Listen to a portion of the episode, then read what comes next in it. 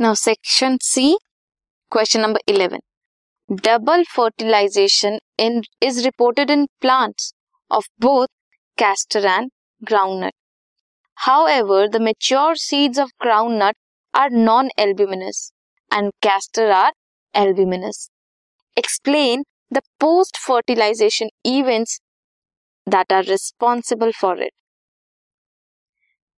Fertilization के बाद का कौन सा इवेंट है जो इसके लिए रिस्पॉन्सिबल है?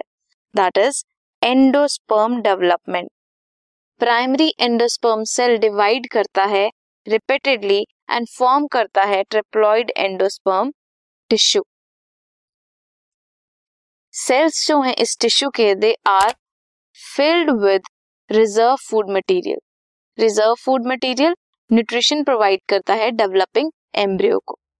In this process primary endosperm nucleus undergo repeated nuclear division सबसे पहले nuclear division multiple nuclei form होंगे। इसे कहते हैं फ्री न्यूक्लियर एंडोस्पर्म जो एंडोस्पर्म बनेगा आफ्टर न्यूक्लियर डिविजन क्या होगा? Free nuclear endosperm after nuclear division cell wall formation होगी।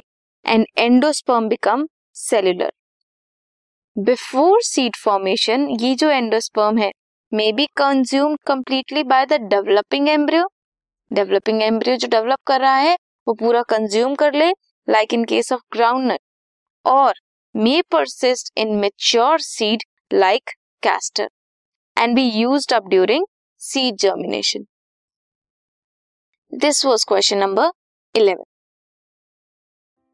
this podcast is brought you by hubhopper शिक्षा अभियान अगर आपको ये पॉडकास्ट पसंद आया तो प्लीज़ लाइक शेयर और सब्सक्राइब करें और वीडियो क्लासेस के लिए शिक्षा अभियान के यूट्यूब चैनल पर जाएँ।